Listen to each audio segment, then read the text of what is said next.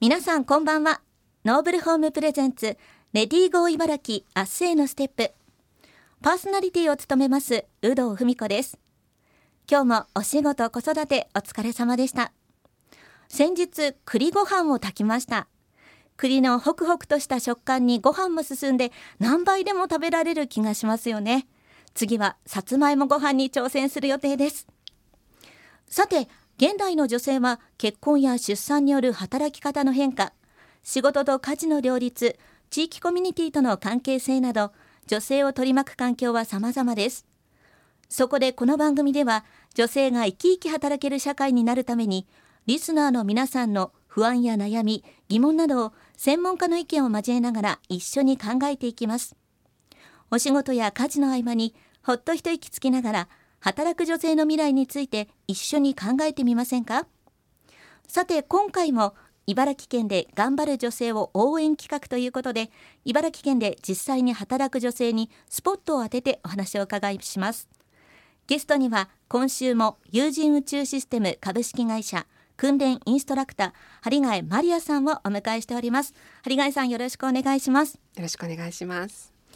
針ヶさんには3週にわたってお話をお伺いします1週目は針ヶさんのお仕事についてお伺いしました。2週目は女性が働くということについて伺っていきます。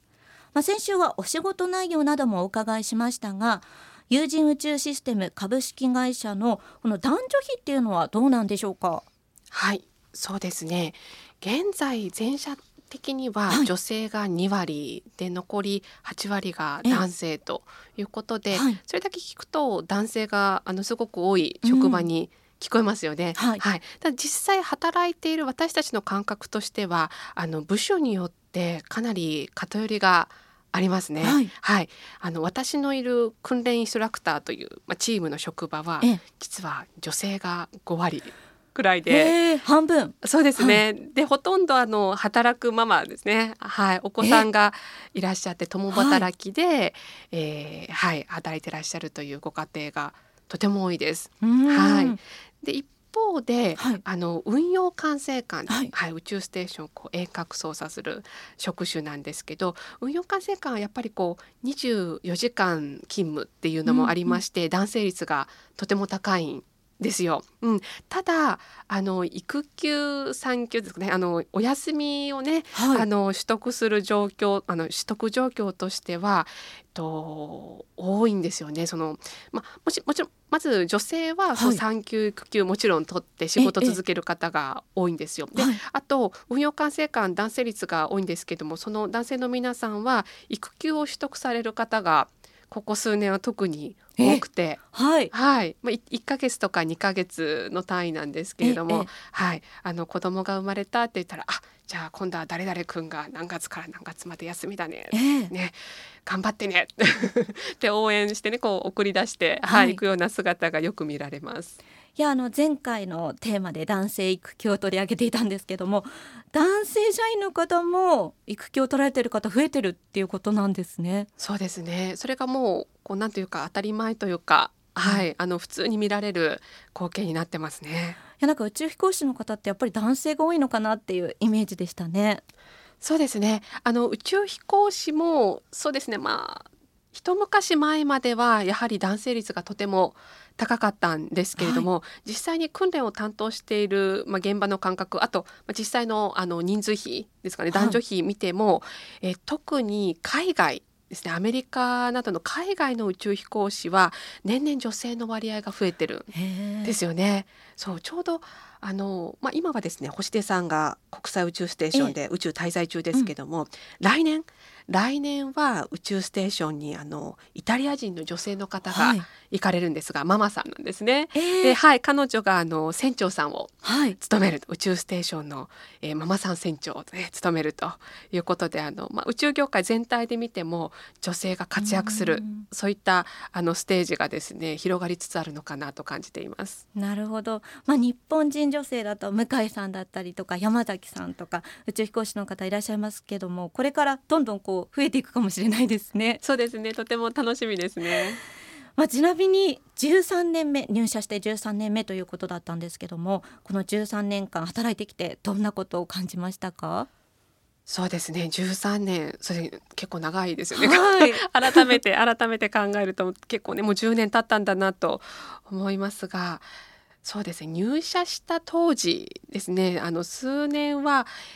えーまあ、結婚を機にこう辞められる方ですとか、はい、子育てをこう機に出産を機に辞められる方っていうのがちらほらいらっしゃったんですけどももう、まあ、他の業界も一緒ですかね。家庭と仕事を両立することが当たり前に皆さんなってきてて、はい、あの辞めるというあの退職するという選択をされる女性が非常に少ない、はい、もう特にもここの 5, 5年ぐらいはほとんどいらっしゃらない。印象があります。はい、はい、実際私の職場にもあの、まあ、ママママさんですね。あの働くママさん多いですし、はい、お子さんがこう小学生ぐらいまである程度大きくなってきてからまた再就職であのはい。あのうちの会社に就職された方とかですね、はい、あのいらっしゃいまして、まあ、共働きが当たり前というかこう珍しくないと言いますか、それがこの、まあ、宇宙業界でも浸透してきているなということを感じますね。うんその、まあ、会社として先ほどの育休の話もありましたけどもなんか割とこう今の時代に合ってるというかフレキシブルな会社ということなんですよね。あありがとうございますそのように、はい、言っていただいて そうですねあの会社の制度としても、はい、まず整っているというのがありますしあと職場の皆さんの理解が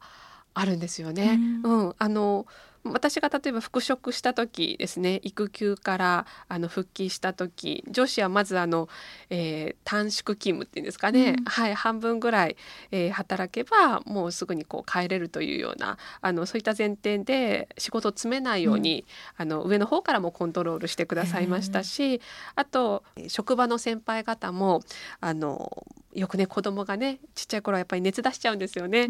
で急遽帰らなきゃいけないということがよくあったんですけど大丈夫だよ行ってあげなってね、焦ってるとあの車事故起こしちゃったりするから安全運転でね、うん、とかこう優しい声をかけてあのもらいながら、まあ、なんとか子供がちっちゃい時はあのやってこられたという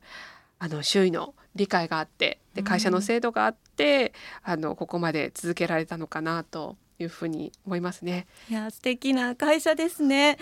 そんな中で、まあ、張替さんが感じるこの仕事のやりがいとか面白さっていうのはどんなところにありますか？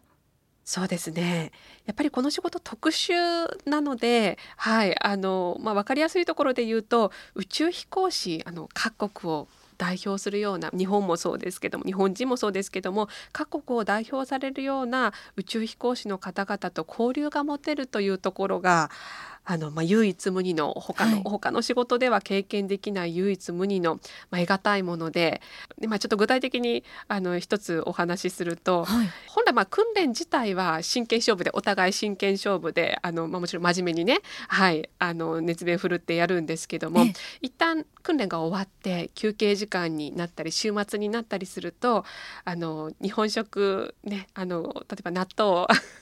茨城といえば納豆ですけど、はい、納豆試してみたとかあのアメリカ人だったらあのタコのね、えー、刺身とかちょっと嫌がるんですけどあの宇宙飛行士だからこうちょっとトライしてみなよとかですねちょっとからかってみたりとかですねちょっとした休憩時間空き時間に交流できることがあの、まあ、一つこう楽しみというか、うん、えー、この仕事の面白さというか